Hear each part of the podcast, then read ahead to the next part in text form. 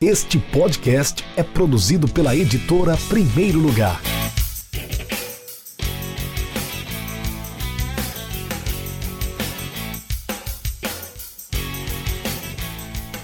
Olá para você que está ligado no Café com Editor, o podcast da editora Primeiro Lugar. Estamos de volta, estou de volta com mais um episódio e hoje nós vamos falar de um livro que não foi lançado ainda oficialmente, mas que já está à disposição, já está à venda, já tem gente lendo o livro em casa, que é o livro O Contra-Ataque, o Futebol é uma manifestação cultural. Livro que foi é, assinado em parceria com o pessoal do coletivo O Contra-Ataque, da PUC de São Paulo.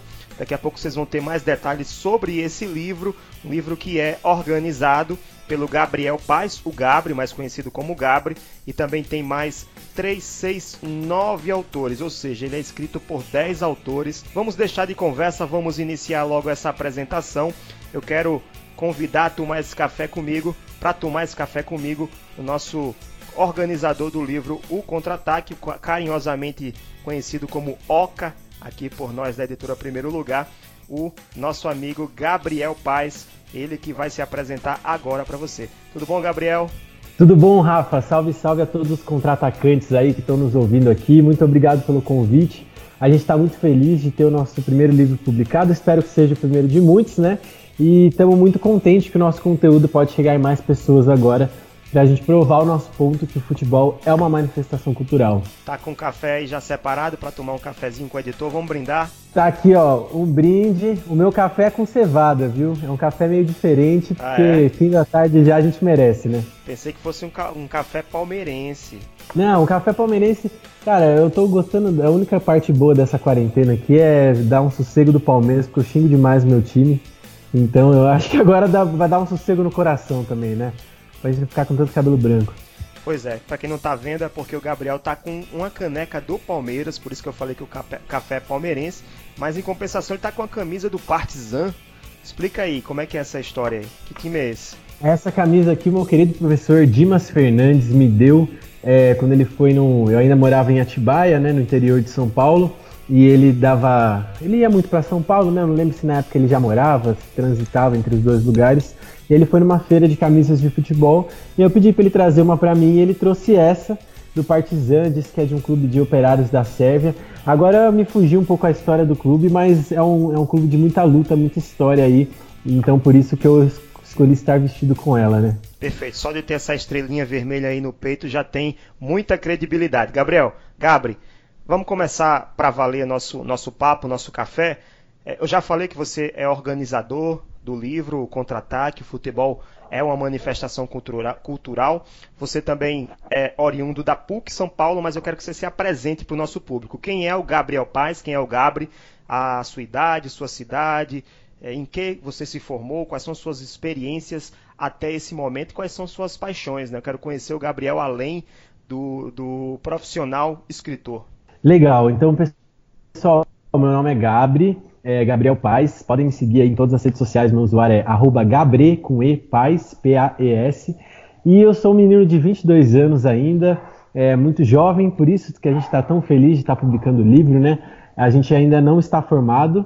É, nós temos, acho que um ou dois membros só do Contra-Ataque que já estão formados pela PUC, o resto ainda está é, cursando a faculdade, a universidade. E eu gosto muito de futebol, sou apaixonado por futebol, mas eu não, não sou dessas crianças, como todo moleque brasileiro que cresceu gostando, né? Eu comecei a gostar depois de velho, não sei por que razão, mas de repente essa paixão bateu em mim, mais ou menos quando eu tinha uns 12, 13 anos, e aí eu fiquei fissurado e comecei a estudar futebol, e ao mesmo tempo em que eu comecei a estudar política também. Então, a minha família tem ligações políticas né, é um pouco enraizadas, então meio que veio de berço e aí eu fui me interessando por uma coisa, pela outra, juntando Lé com Cré. E, e aí quando eu cheguei na PUC, a primeira coisa que deu vontade de fazer foi de encontrar pessoas que pensavam como eu é, nessa questão do futebol e da política, né? Porque uma coisa ela não está descolada da outra. E aí foi que nós começamos a nos reunir e o Contra-Ataque nasceu um coletivo, é um coletivo até hoje, eu fico muito lisonjeado de ter organizado o livro, mas é uma mera função de organizador. Eu simplesmente coletei o material que a gente precisava para fazer o livro. É, o livro ele é realmente feito pelo coletivo, por todos nós. E essa é a coisa mais importante, porque de tudo que já deu certo e deu errado, a única coincidência entre as duas coisas é que o contra-ataque contra sempre fez as coisas coletivamente. É um coletivo, então sempre teve todo mundo junto. E é muito importante frisar isso porque a gente nasceu para fazer um, uma oposição à grande imprensa, né? que sempre tratou do, tudo com muita leviandade, tratou o futebol como futebol e a política como a política. E de uns anos para cá a gente vê que essa, esse debate ele tem se fundido, né? Uma coisa tem se juntado com a outra sem as pessoas quererem. Então eu ouvia muito quando eu era pequeno que futebol, política e religião não se discutem, mas eu acho que são as três coisas mais legais de se discutir na vida. Então eu já digo aí que são duas paixões que eu tenho muito grandes, né? O futebol e a política.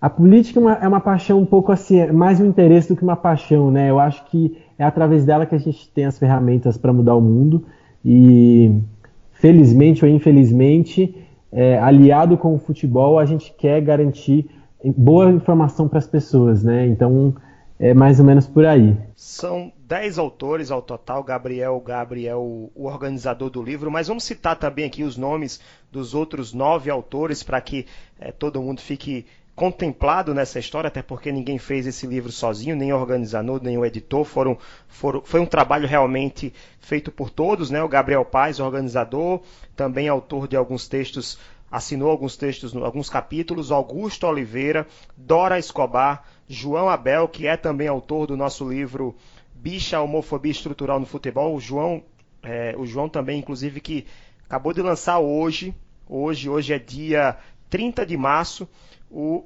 audiolivro Bicha, Homofobia Estrutural no Futebol. Esse livro, o livro, o livro impresso já está esgotado, não tem como comprar mais, mas o, o audiolivro está disponível lá no Toca Livros, www.tocalivros.com. É possível lá fazer a sua inscrição. Inclusive tem 15 dias grátis para poder é, testar, conhecer a plataforma de audiolivros. O Henrique Sales Barros, Luca Machado, Lucas Camanho, Maria Tereza Santos, Pedro Suaide, não sei se eu estou falando certo, é assim mesmo, Suaide? É isso mesmo. E também o Tiago Félix, são 10 autores. Gabriel, de onde você é? Qual a sua cidade? Hoje, eu sei que você mora na capital, né? Mas hoje você não está por conta da, da quarentena, você não está na, na, capital. Como é que é isso? E não, de onde são? De onde são os outros autores também, assim? São todos da capital ou tem outros de outras cidades? Não, tem uma galera espalhada, cara. Tem uma galera espalhada. Eu vou até abrir aqui para falar um por um. Olha, o Gutinho, eu acho que ele é de Araraquara, se ele não for, ele tem família lá. A Dora nasceu aqui em Atibaia também, mas morou a vida inteira em Santos. O João é de Osasco, é, o Henrique é de São Paulo, o Luca é de São Paulo, o Camanho, agora eu também não vou lembrar se ele é de Jundiaí, acho mas é eu sei que ele é torcedor do Jundiaí, ele, é. eu, eu, sei que ele é torcedor de lá. Então eu não, não sei se ele nasceu lá, mas ele, ele tem raízes também lá. A Maria e o Pedro também são de São Paulo e o Tiago Vovô também é de São Paulo. Bacana. Eu sou de Atibaia. É uma cidade que fica no interior de São Paulo e, e vim para cá passar a quarentena porque, enfim, é menos muvuca do que São Paulo. Então vim ficar com a minha família aqui. Perfeito. Por falar em quarentena, é bom a gente esclarecer logo nesse início de, de programa, de café, de, de bate-papo entre nós, Gabriel. Nós estávamos com a previsão de lançar o livro, é, é uma, um lançamento, um evento presencial no início de abril agora no início de abril. Só que com todas essas situações que estão ocorrendo, as, as, é, as restrições impostas pelos governos da pandemia do coronavírus, do Covid-19, nós precisamos suspender. Não existia a menor possibilidade, inclusive é proibido por decreto que aconteçam eventos nesse momento na cidade de São Paulo e em outras cidades do Brasil, quase todas, aqui em Natal também, onde nós onde fica a sede da editora, também está proibido. Nós já cancelamos, também suspendemos, não cancelamos outros eventos. Então, o evento de lançamento não vai acontecer agora em abril. Nós não temos certeza se esse evento vai acontecer, vai depender muito do andamento da, das restrições que estão impostas, até quando isso vai ser é, é, vai, vai estar posto à mesa, né? até quando a gente vai poder, nós vamos aguardar, acompanhar as, as recomendações do poder público para poder tomar uma decisão. Enquanto isso, se você deseja comprar o livro e quer receber em casa, é possível. Os correios ainda estão fazendo entregas. Nós ainda estamos com o nosso funcionamento em home office, fazendo, recebendo pedidos, enviando livros. Claro que a, o prazo de entrega é um pouco mais extenso, três dias a mais do que o normal, mas as entregas continuam acontecendo por parte dos correios. Então, se você quiser, acesse o nosso site www.ed com demudo, primeiro lugar por extenso.com.br barra o contra-ataque. Lá você vai conseguir comprar o seu livro e receber em casa. Agora, se quiser mesmo, faça logo sua compra porque restam apenas 10 livros, apenas 10 unidades à venda no nosso site. Os autores, eles possuem alguns livros ainda em posse, né? Esses livros seriam for, é, foram, né, na verdade, destinados ao lançamento, a esse evento de lançamento. Por enquanto, eles continuam com os livros tentando é, atender às demandas que eles conseguem, até porque todos estão dentro de casa, né? todos estão reclusos em suas casas, então as vendas também não acontecem normalmente como aconteceriam se tivesse o lançamento, se tivesse todo mundo na rua trabalhando, estudando, fazendo as suas rotinas normais. Não é isso, Gabriel? Mas quem quiser, corre para comprar pelo site, porque os poucos livros que a gente tem em mão, é, a gente só não entregou ainda por conta da quarentena, mas eles já estão reservados já. Então o pessoal já pediu, teve gente que pediu mais de um para repassar, então assim, tá, tá realmente acabando e a gente fica muito feliz com isso. Perfeito. Então corre lá no site, faz a tua compra, é deprimeirolugar.com.br barra o contra-ataque. Aproveite e conhece lá todo o nosso catálogo, são mais de 20 livros lançados nos últimos dois anos, alguns é, é, a maioria de futebol, mas outros também de outras modalidades esportivas. Vamos começar esse bate-papo para valer falando de você. Já falamos, você já fez sua apresentação, mas eu quero também, é, é Gabriel, Gabri, que você é, me explique como é que surgiu esse interesse de escrever sobre futebol, porque o coletivo, basicamente, é, essencialmente, é de escrita, né? É pela internet, mas é de escrita. Isso. É, eu acho que assim, todo, não só eu, como todo mundo do contra-ataque, em algum momento na vida teve algum blog de futebol. É, durante a nossa adolescência, né, foi a época do blogspot, onde mais se incentivava, principalmente quem queria ser jornalista, escritor, faça o seu blog e escreva nele. Então eu escrevo desde muito novo, né, fazendo análise da rodada, fazendo análise dos jogos, uma coisa bobinha assim, assim como todo mundo tinha alguma coisinha. E aí, quando a gente se encontrou no contra-ataque, foi que o coletivo deu a liga, porque todo mundo meio que já caminhava nessa, né? A gente já escrevia há muito tempo e via a necessidade de encontrar um conteúdo que a gente não via por aí, né? Que é o conteúdo que ali o futebol e a política. A mídia alternativa ela é muito distante umas das outras, então a gente também surge como um elo de ligação aí. Nós fizemos o primeiro encontro da, da mídia alternativa futebolista, né? E já fizemos o terceiro no passado, esse ano, se tudo der certo no fim do ano, a gente vai fazer o quarto. Então essa paixão pela escrita nasce antes de tudo do futebol, do jogo mesmo, das quatro linhas. Mas também é de poder agregar um pouco mais a esse debate, sabe? O que mais a gente pode falar além do jogo da rodada? Direto e reto aconteciam coisas, né, de interferência de fora, Bolsonaro levantando taça no Palmeiras, para usar um exemplo mais recente. É, jogadores com salário atrasado. O que, que tudo isso tem a ver com a nossa vida real? O que, que tudo isso tem a ver com a nossa vida fora das quatro linhas? Então, eu acho que todos nós já tínhamos essa vontade desde cedo e quando a gente se encontrou foi quando a gente sentiu amparo para poder fazer essa ligação entre futebol e política. Vamos tentar elencar aqui alguns temas que são propostos no livro Contra-Ataque, Gabriel. É, eu estou vendo aqui pelo sumário, eu vou falando aqui e você vai, vai lembrando aqui quais são os temas Beleza. que são tratados em cada crônica, em cada crônica, cada artigo, cada texto que foi publicado. Crônicas sobre vitórias, futebol e amor. Você lembra? Essa o Pedrão, o Pedro Suaide, foi para carinhosamente apelidado por nós de Chay, né? Ele foi para Argentina na época que estava rolando é, as eliminatórias para a Copa de 2018. E aí ele escreveu, ele fez uma crônica lá porque ele queria, porque queria ver um jogo. Ele não conseguiu ver, já dando um pequeno spoiler, mas o, a, a, o, o ganho futebolístico e cultural que ele teve nessa viagem foi absurdo e ele conta um pouquinho pra gente nessa crônica, que é muito longa e muito gostosa de se ler. Ele realmente narra como foi para ele ter ficado esse tempo lá. Tem uma entrevista com Mauro César Pereira, 90 minutos mais acréscimos com Mauro César Pereira. De que, que ele fala aqui? Fala sobre preconceito, sobre futebol, elitização, torcida, é isso? Cara, essa entrevista com o Mauro César eu acho que é um, um pouco de consenso no contra-ataque, assim. É a entrevista mais legal que a gente já fez. É, a gente pegou o Mauro César um dia na ESPN é, e sentamos ele e começamos a trocar uma ideia sobre futebol. E ele é um cara que, apesar de estar na ESPN a vida inteira ter tido um debate imposto, né, de, de falar só sobre o jogo nas quatro linhas e tal, ele sempre procurava trazer coisas de fora. E ali ele se viu pronto para se lanchar, sabe? Falar sobre tudo que ele queria falar. Então a gente falou sobre o Bolsonaro e essa entrevista foi feita muito antes do Bolsonaro ser candidato, é, ser considerado. Então, assim, foram previsões políticas muito fortes.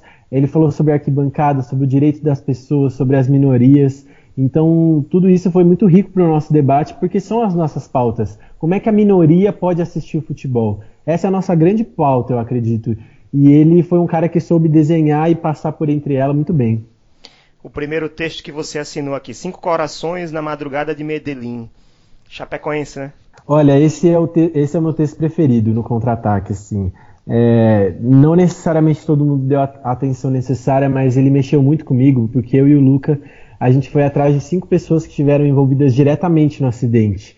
Então a gente falou com jornalistas da Colômbia, a gente falou com uma é, moça que trabalhava diretamente com eles em Chapecó, a gente falou com jornalistas aqui brasileiros que cobriram o acidente, e, cara, mexeu muito com a gente porque acho que quatro dos cinco depoimentos a gente recebeu por áudio. Então, assim, e um dos depoimentos que foi o da moça de Chapecó, se não me engano, era a enfermeira, ela não quis mandar áudio porque ela sabia que ela ia ficar muito emotiva. Então ela preferiu escrever e preferiu que a gente publicasse do jeito que ela escreveu mas mexeu muito com a gente, porque ao longo que eles iam lembrando da situação, a, a emoção ia tomando conta deles. Então foi um negócio muito bonito de ver e muito triste ao mesmo tempo, mas eu acho que foi um registro histórico muito importante, porque vai ficar na nossa cabeça para sempre, né? Ah, o texto da Dora Escobar com o Luca Machado foi entrevista com a Gabriela Moreira, jornalista, boleira e ativista. O que é que ela revelou nesse texto? Olha, nesse texto ela basicamente, primeiro ela fala sobre futebol, porque existe um estigma muito grande de que a, a mulher no jornalismo esportivo ela precisa falar sobre futebol feminino, e não é assim. A Gabi Moreira, então, ela é uma das maiores jornalistas que tem no Brasil para mim, é, e ela fala muito sobre a situação dos clubes, sobre a situação dela como torcedora, e é claro que ela não pode deixar de falar sobre o lugar da mulher no estádio. Então, foi uma entrevista muito bacana também que eles fizeram, pau a pau com a do Mauro César, é, só que só foram os dois, infelizmente a gente não teve esse privilégio de acompanhá-los. E a Maria Tereza, ela tem mais de um texto, né? Ela, ela, ela fala também, ela, ela foca muito nesse tema do, do futebol feminino. Ficou bem presente isso. Mas também tem um que é em parceria com você, Gabri, o Racismo Além das Quatro Linhas. Então, a gente tem, tem dois textos, né? Um eu fiz uma entrevista com o Marcelo Carvalho, que ele é diretor do Observatório Racial do Futebol. Talvez você vai passar por ele daqui a pouco. Sim, sim é o próximo. É o, é Brasil, o próximo, né? O Brasil, então já vou inventar.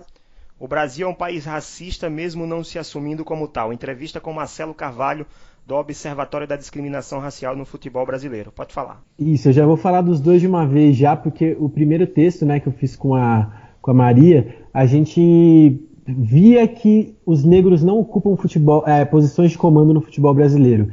E aí, sempre que a gente vai falar de racismo estrutural, é, quem não entende contesta muito porque fala: eu não sou racista, eu não conheço pessoas racistas, então cadê o tal do racismo?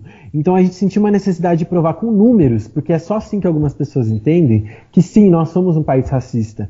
E foi aí que a gente fez um levantamento, a gente pegou dos 40 clubes das séries A e B, é, e somos presidentes, dirigentes de futebol, né? Sempre tem aquela figura do gerente, do manager, é, cada clube tem a sua específica, então a gente colocou mais ou menos ali genérico, e os técnicos de futebol e os seus auxiliares para entender quantos, brancos, quantos eram brancos e quantos eram negros. É, nesse primeiro levantamento que a gente fez, nenhum presidente de nenhum clube era negro, é, se não me engano, um ou outro dirigente só, é, pouquíssimos técnicos, tipo assim, dois ou três, e auxiliares o número é um pouquinho maior. E aí a gente dividiu é, nesse levantamento em duas análises. Então, o primeiro era o número total, que dava um número de 9 ponto alguma coisa por cento, e depois era o número realmente nas posições de comando. Então, desses quatro, quem comanda mais? Quem na hierarquia quem está mais alto? É o presidente primeiro, é, o gerente de futebol está subordinado a ele e o técnico do time, o auxiliar está subordinado a ele.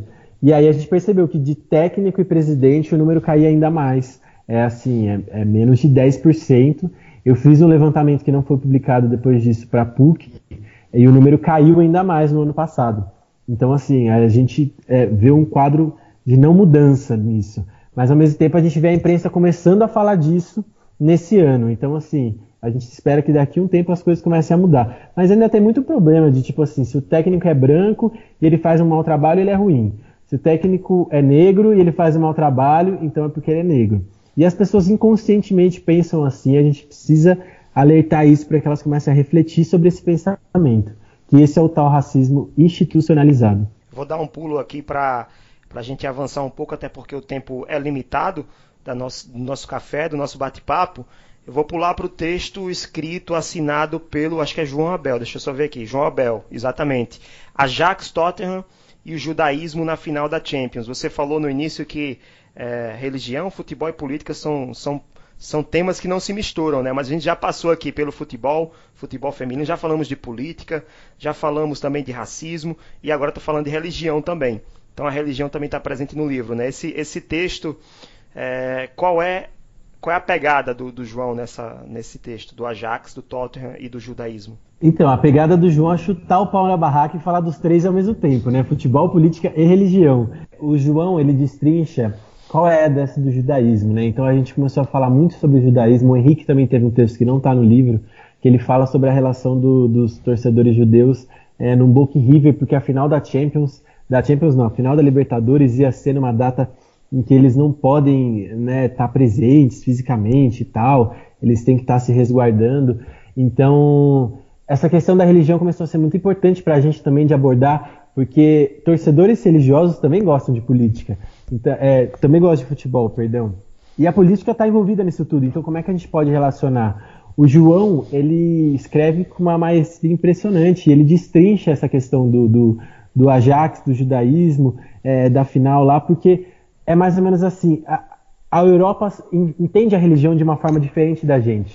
Aqui a gente está acostumado com, com basicamente católicos e evangélicos, entendeu? Lá eles têm uma outra gama de religião, uma outra gama de culturas, é todo mundo muito mais próximo. Então, como que essas relações próximas uma da outra é, podem impactar uma coisa que a gente vê diretamente que é o futebol? Uma coisa que a gente acha que é só brincadeira, que é só os caras ali jogando. Como é que todas essas questões podem permear? Então é isso que o João explica no texto. E eu não quero dar spoilers, porque esse texto é maravilhoso. É, tem muito texto bom, são, deixa eu ver aqui, 128 páginas de, de política, de religião, de futebol, de futebol feminino, de é, preconceitos, entrevistas com os grandes nomes, enfim. Fica a dica para você adquirir o seu livro, Contra-Ataque, o Futebol é uma Manifestação Cultural, assinada por 10 autores. Eu estou conversando com o Gabri, que é o organizador desse livro, faz parte do coletivo Contra-Ataque, que é ao lado de mais nove autores, nove jornalistas ou jornalistas em formação, é, assinaram, é, são os autores desse livro está sendo lançado pela editora Primeiro Lugar. Gabriel, você falou sobre um texto do, do Henrique que não está no livro. E aí eu te pergunto, foi difícil fazer essa seleção? Como é que foi a escolha dos textos? Porque não cabiam todos no, no, no livro. Não. A gente procurou é, dividir bem os temas, então a gente procurou falar muito sobre racismo, sobre futebol feminino, sobre a presença do torcedor pobre na arquibancada, sobre elitização, que foi a nossa primeira grande bandeira, é, e no âmbito mais geral sobre o futebol como uma manifestação cultural. Então a gente procurou textos que podiam ligar todas essas, linkar todas essas paradas para a gente entregar é, no livro só e meio que fazer um guia sobre a nossa história. Então sobre quais são as pautas que nós falamos. A gente pegou, é, fez um catadão sobre tudo isso e colocou no livro, que é a forma de conhecer o contra-ataque mesmo. A gente tem muitas matérias muito atuais assim sobre clubes da, do leste europeu, sobre clubes da África, sobre uma coisa assim super específica. Então a gente não trouxe esses textos para o livro, tá? A gente optou por fazer, por tratar das questões estruturais, né? As, as, questões macro. Como é que essas questões afetam o futebol? O livro também contou com outras participações. Eu quero que você fale para gente. Quem assinou a orelha? Quem assinou o prefácio, que é quase um manifesto, de tão grande que ficou e tão bacana, e também essa participação do Matheus Rodrigues na, na, quarta capa, né? Por que, que o Matheus participou e, e enfim, vamos prestigiar também quem participou do livro, não como autor, também quem fez a ilustração, né? É importante a gente citar. Vamos valorizar quem participou, Gabriel. Quem fala pra gente aí quem foi? Bom, gostaria de começar então pelo desenho da capa. Essa ilustração aqui é a nossa maior identidade na nossa história, assim, foi, foi a primeira coisa. Eu acho que, assim, igual a pessoa nasce, ela carimba o dedo no RG, no documento, seja lá o que for, esse aqui é o nosso RG, sabe? Esse desenho, essa ilustração foi a primeira coisa que definiu a gente como contra-ataque e é feito pelo Fralves, pelo Chico, que ele é amigo do Thiago Félix, e aí ele fez pra gente assim de coração, entendeu? Ele simplesmente desenhou pra gente porque ele acreditou no nosso projeto. Foi a primeira pessoa que acreditou na gente, inclusive. Então um abraço pro Chico, é conhecido como Fraus. Você pode seguir ele nas redes dele também, no Instagram dele tem uns desenhos muito da hora, muito loucos. É... E aí, depois passando pro, pro Matheus Rodrigues, do nosso querido Baté, porque ele é de Taubaté, ele escreveu essa apresentação aqui na, no verso do livro, porque infelizmente o contra-ataque tem mais que 10 autores, mas nem todo mundo cabia no livro, então a gente procurou de todas as formas incluir todo mundo, e aí essa foi uma forma que a gente conseguiu incluir o Baté, é, pedindo para ele escrever essa parte aí, essa apresentação no verso.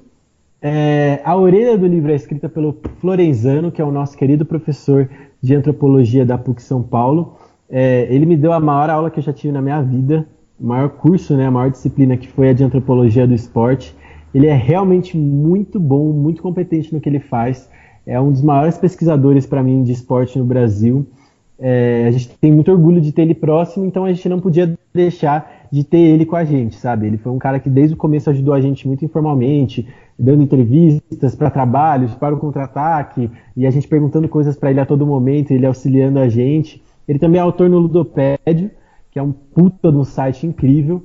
Então a gente achou que tinha tudo a ver. E aí uma pessoa parceira dele que estava dando até uma aula sobre é, os caminhos do boxe, né? Deu, deram uma aula um tempo atrás, antes da quarentena, é, que foi a área Bonfim, que ela é historiadora, e a gente só. É, a gente não tinha, não tinha tido contato com ela até então, a não ser que fosse informal por algum membro do contra-ataque e tal, e a gente entendeu que era fundamental a gente ter uma mulher escrevendo prefácio. Então, o primeiro pedido partiu desse, a gente começou a pensar em quem poderia ser, e a gente falou, porra, a área, eu acho que tem bem essa nossa pegada de, de futebol e política, de esporte e política, na verdade, né? O esporte como ferramenta política. E foi aí que a gente convidou ela e você viu, foi muito melhor do que a encomenda. Ela fez um, ela escreveu quase um livro de apresentação para o nosso livro, o que deixa a gente muito feliz, porque ela não simplesmente escreveu qualquer coisa ela leu o nosso conteúdo, ela pediu todo o arquivo antes para ela poder dar uma olhada e ela cita tudo o que acontece no livro na apresentação. Então, assim, não é puxando sardinha para o nosso lado, mas foi uma das melhores apresentações de livro que eu já li na minha vida. Assim, foi muito bem apresentado o livro no, no prefácio dela. Gabriel, é, eu vejo que o tanto o jornalismo e aí a gente inclui também nessa discussão jornalismo esportivo, como também o próprio esporte enquanto política, eles têm um papel bem parecidos, né, de poder transformar realidades. É assim que eu considero. O jornalismo ele tem essa capacidade. Por exemplo, agora nessa, nessa cobertura do coronavírus no Brasil, o jornalismo tem, tem, tem atuado de maneira essencial, é inclusive uma das atividades essenciais que está na rua trabalhando. Né? Então o jornalismo tem esse papel de transformar realidades, seja lá qual for a sua realidade. Se você mora na comunidade, se você mora num condomínio de luxo ou se você é de classe média.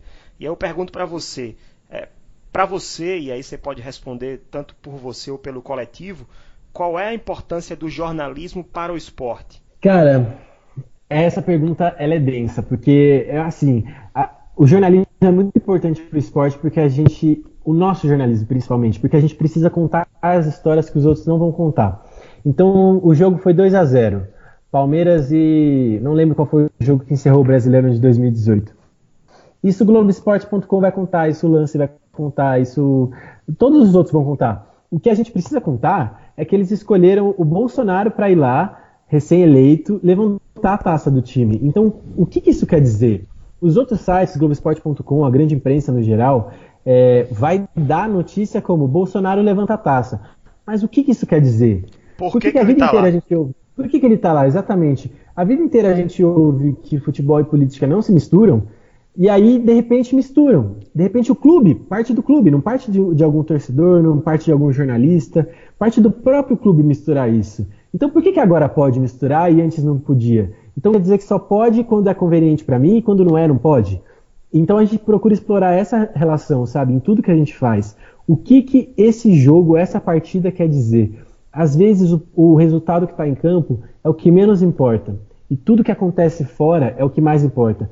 Então a gente entende o jornalismo de guerrilha, né, como a gente fala, a mídia alternativa, como uma grande ferramenta para a gente conseguir entender os processos sociais do mundo. É, e o futebol, aqui no Brasil, quem não gosta odeia, entendeu? Não tem ninguém diferente ao futebol no Brasil.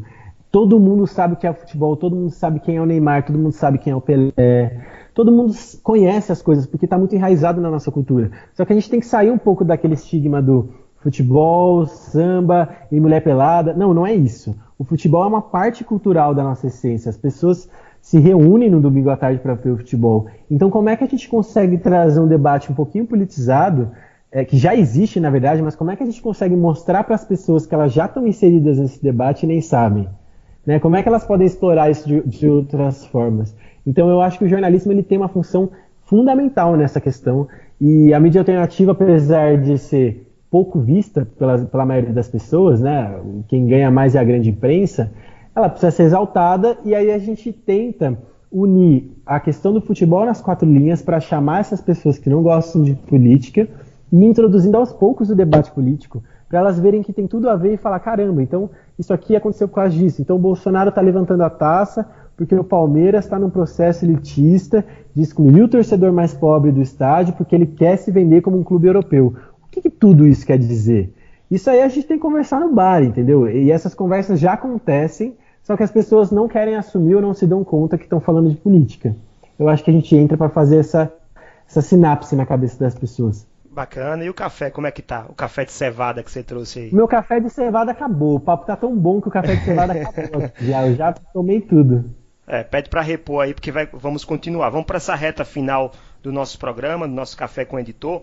Eu, eu sempre peço, Gabri, que os nossos entrevistados indiquem livros esportivos para o público. Não precisa ser livro da editora Primeiro Lugar. Você fica à vontade para indicar os livros que você quiser. Então, por favor, quais são suas indicações? Olha, eu sei que não precisa, e sei que já falamos dele, mas eu gostaria muito de indicar o livro do João, o livro Bicha.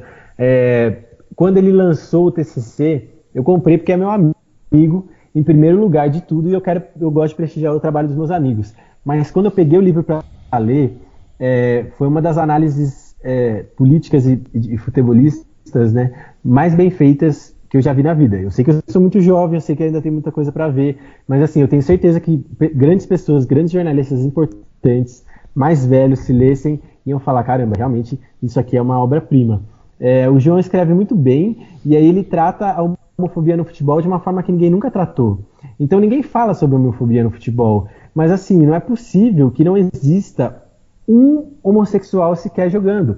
Então as pessoas elas não falam abertamente sobre a sexualidade delas, porque a gente tem tabus muito grandes na nossa sociedade e o futebol é um ambiente extremamente machista. Eu falo com um homem agora, eu falo na posição de homem, mas a gente tem que reconhecer, o primeiro passo, eu acho, de que futebol tem uma estrutura machista e todo mundo, por mais é, por mais um cara bacana que seja, por mais um cara desconstruído que seja, é machista em algum momento. Então a gente precisa assumir isso, entender e começar a explorar essa questão da homossexualidade no futebol, porque não é, não é que não existe gay no futebol, existe e essa pessoa está com medo de sair do armário porque ela vai sofrer muita represália. O cara vai chutar o, o tiro de meta e aí chamam ele de bicha. Mas assim, você não está ofendendo nem o cara, porque ele pode ser heterossexual, você está ofendendo uma outra população, você está ofendendo a população LGBT. Então a gente precisa começar a pensar o que isso quer dizer. E ele não faz um livro de campanha, não faz um livro, ah, meu Deus do céu, precisamos falar. Não, ele dá dados históricos, ele vai atrás, ele explora, ele pesquisa. Então essa rasgação de seda é pouco porque, para o que o João fez nesse livro aí. Recomendo muito, muito, muito o livro Bicha, a homofobia no futebol. Foi um espetacular, assim, uma das coisas mais legais que eu já vi na, na vida. E aí, posso continuar? Pode, à vontade. O café é seu. E aí, o segundo livro que eu gostaria de indicar é o livro de um amigo meu, que é o Raul Andreucci, que ele escreveu com o Túlio Cruz, que chama Selva no Futebol. É, eles foram até a Amazônia para entender é, o que, que aquele elefante branco está fazendo lá. Então, por que, que a gente construiu um estádio de quase 700 milhões que sediou quatro jogos durante a Copa e durante um ano inteiro levou um público total, acho que levou 41 mil pessoas no estádio, né, no primeiro ano do, do, do estádio, sendo que a capacidade do estádio é 44 mil. A média era inferior a mil pessoas, mil pagantes por jogo, mil pessoas, acho, incluindo os não pagantes.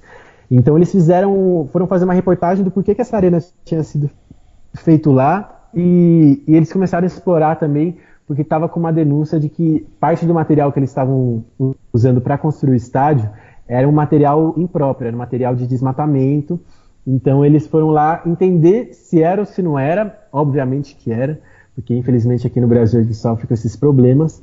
E não esses problemas, a gente precisa aprofundar o debate. Então a gente sofre com corrupção, a gente sofre com elefantes brancos, e eles foram lá entender qual que é o impacto disso na nossa vida e por que, que fizeram isso pelo futebol. Sabe, por que, que vale 700 milhões você construir um estádio no meio da Amazônia que não vai ser usado depois, que vai ser um elefante branco. É, se não me engano, o maior público do estádio da Amazônia, além da Copa, é no futebol feminino. Então, assim, tá tudo muito desplanejado, sabe? Ninguém entende como fazer muito bem as coisas. Eles foram lá destrinchar essa questão. Achei um trabalho muito importante, porque poucas pessoas se arriscam aí até a Amazônia investigar a corrupção. E eles foram. Inclusive, dá para fazer uma selva em outros estados do Brasil, né? Cuiabá, até Natal aqui com a Arena das Dunas. Se for para é, é, investigar mesmo, vão encontrar muitas selvas espalhadas pelo nosso país. E o terceiro livro, Gabriel? Não, exato. Eu ainda acho que o Nordeste tem uma questão um pouco diferente, porque a cultura de futebol do Nordeste, e até um pouco puxando mais para o Norte, assim, é, então os times ali do, do Pará, do Tocantins, tem uma história de futebol indígena muito fera. Então, eu acho que assim, os, os, times do Nordeste eles têm uma questão um pouquinho diferente, mas essa questão da Amazônia, do Centro-Oeste, realmente. É, e o terceiro livro que eu gostaria de indicar para quem curte futebol, é, é, eu acho que eu não poderia fugir dele, é A Pirâmide Invertida, que é um livro tão complicado que eu ainda não consegui terminar de ler hoje, porque toda, toda vez que eu começo a ler, eu vou até metade e eu tenho que voltar para reentender o que eu li. Porque assim, é um livro muito complicado e ele destrincha táticas do futebol desde o começo. É um livro que acho que, se não me engano, tem duas ou três versões. Então, para quem gosta de futebol, de um debate aprofundado sobre o jogo mesmo, sobre o futebol nas quatro linhas, tática, formação, esse é o livro, A Pirâmide Invertida, não pode deixar de ler. Bacana. Tem também o livro As Táticas dos Campeões, um livro aqui da editora Primeiro Lugar, que está em pré-venda. A pré-venda iniciou essa semana. Acesse lá é deprimeirolugar.com.br barra As Táticas, um livro em parceria com o portal MW Futebol, que faz análises técnicas e táticas de vários jogos de todo de todo mundo, né? não só do Brasil. Esse livro ele analisa taticamente os 16 é, os 16, 16 grandes títulos de clubes brasileiros. Por exemplo, o Santos campeão de 1962, campeão mundial, Santos de Pelé, o Cruzeiro de 76, campeão da Libertadores, o Flamengo de 81, o Atlético Mineiro de 2013 com Ronaldinho Gaúcho, o Corinthians de 2012, campeão mundial. Enfim, são 16 clubes e cada clube a gente analisou o principal título de cada clube desses. Por exemplo, o Sport em 87, campeão brasileiro do Campeonato Brasileiro de 1987, né? É, há controvérsias, tem gente que diz que não, mas no nosso livro o esporte é campeão e nós analisamos o esporte, assim como o Bahia também, campeão de 88. Gabriel, para finalizar, já que sua, a sua, vamos falar, né, sua cerveja, né? Você não está tomando café, era cerveja mesmo. a sua cerveja acabou, eu quero que você me responda. E depois disso eu já vou fazer a finalização. Por que que vale a pena ler o livro O Contra-Ataque, o Futebol é uma manifestação cultural? Cara, vale a pena, primeiro de tudo, porque nós somos um grupo de estudantes, então a gente fez um trabalho acadêmico muito forte de jornalismo, é, e bem, a, bem apegado a essa ideia do jornalismo, sabe? O jornalismo de guerrilha, de entender e mostrar para as pessoas quais, como os processos da sociedade funcionam, né? Então, primeiro de tudo, por conta disso. É, segundo, porque eu não vejo muita gente fazendo o que a gente faz, que é unir o futebol e a política. Né? Então a gente vê gente de um gabarito muito forte fazendo, como o pessoal do ludopédio, o pessoal do ponteiro esquerdo, mas ninguém tinha feito isso a âmbito acadêmico igual a gente. Então eu acho que é uma puta conquista nossa ter feito isso, e eu acho que as pessoas podem aprender muito sobre as questões práticas do nosso dia a dia. Então sobre racismo, sobre feminismo, sobre machismo, mais importante, porque a gente tem um público majoritariamente masculino que precisa entender esse machismo que a gente pratica todos os dias, mesmo sem querer se assumir, entender e mudar. Então, e, e tudo isso para a gente conseguir chegar na, no nosso grande chavão, que foi, antes mesmo da ilustração, a nossa grande identidade, que é o futebol é uma manifestação cultural. O futebol ele não é simplesmente 22 homens correndo atrás de uma bola, não é o jogo dentro das quatro linhas, não é quem ganhou e quem vai ganhar e quem vai perder e quanto ganha o Neymar. O futebol é uma manifestação cultural. O futebol está arraigado na nossa história há mais de um século, então é muito importante para a gente pensar como é que a gente pode entender os problemas do Brasil e os processos históricos a partir do esporte mais famoso do mundo e o mais famoso daqui, que é o futebol. Então não deixem de comprar o livro, não deixem de conferir o livro. Se vocês tiverem qualquer dúvida, perguntem para a gente, entrem nos canais, a gente debate a todo momento é, e isso não vai ser problema. É, a gente quer levar a informação para as pessoas, levar esse conteúdo sério, informativo, mas também que possa botá-las para pensar sobre o dia a dia delas. Então eu acho que o contra-ataque o futebol é uma manifestação cultural, cumpre muito bem essa missão. E lembrando que, devido às restrições impostas pelo combate ao coronavírus, o Covid-19, em todo o Brasil, principalmente em São Paulo, que é o estado que, tá, que está sendo mais atingido pela doença, o evento de lançamento do livro, do Contra-Ataque, ele estava previsto para acontecer agora em abril, na capital, em São Paulo, ele está suspenso, ainda sem data prevista para acontecer, e ainda não há confirmação, como eu falei no início do, do programa, não há confirmação de nova data e nem se ainda realizaremos esse evento. Por quê?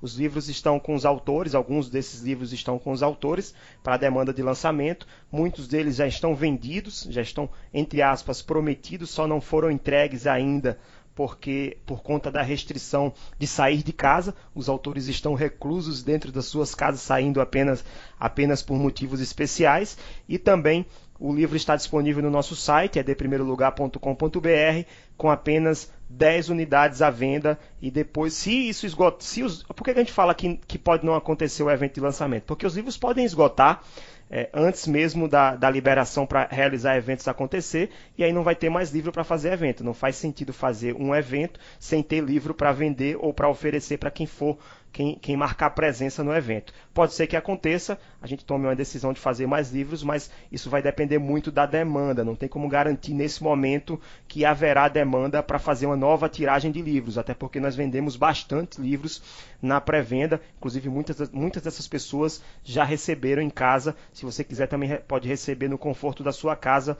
acessando o nosso site, fazendo a compra online.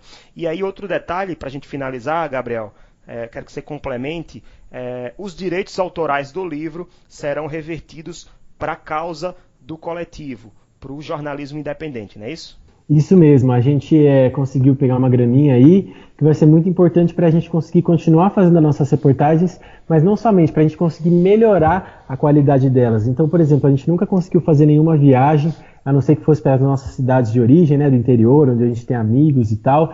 Então a gente precisa de dinheiro para financiar essas reportagens, para financiar equipamentos bons, para financiar o nosso podcast, que infelizmente teve que ser parado, é, paralisado também por conta de dinheiro, porque custa para fazer, custa para manter.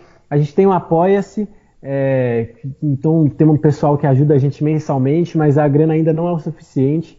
Então todo o dinheiro que a gente conseguiu no livro, é, nenhum dos autores vai levar um real com isso a gente combinou em comum acordo, sem nenhum tipo de problema, que todo o dinheiro vai ser revertido para o contra-ataque, para a gente conseguir entregar um conteúdo ainda mais de qualidade e com ainda mais frequência para os nossos contra-atacantes. Então é isso, compre seu livro, contribua com o jornalismo independente, contribua com o contra-ataque, para que eles continuem exercendo, fazendo esse trabalho de qualidade que eles têm feito, inclusive virando o livro O Contra-Ataque, o futebol é uma manifestação cultural. Obrigado, Gabri, até a próxima. Eu que agradeço o convite, Rafa. Tô sempre às ordens. E, e, não saia de casa, tá? Hashtag fique em casa. Todos nós fiquemos em casa. Aproveite para ler o livro do Contra-Ataque, aproveite para ler nossos conteúdos online, aproveite para comprar os livros da editora Primeiro Lugar que ainda estão rolando e aproveite para ficar com a família também.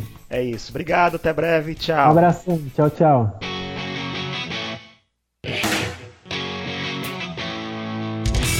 Acesse www.edprimeirolugar.com.br e conheça nossos livros.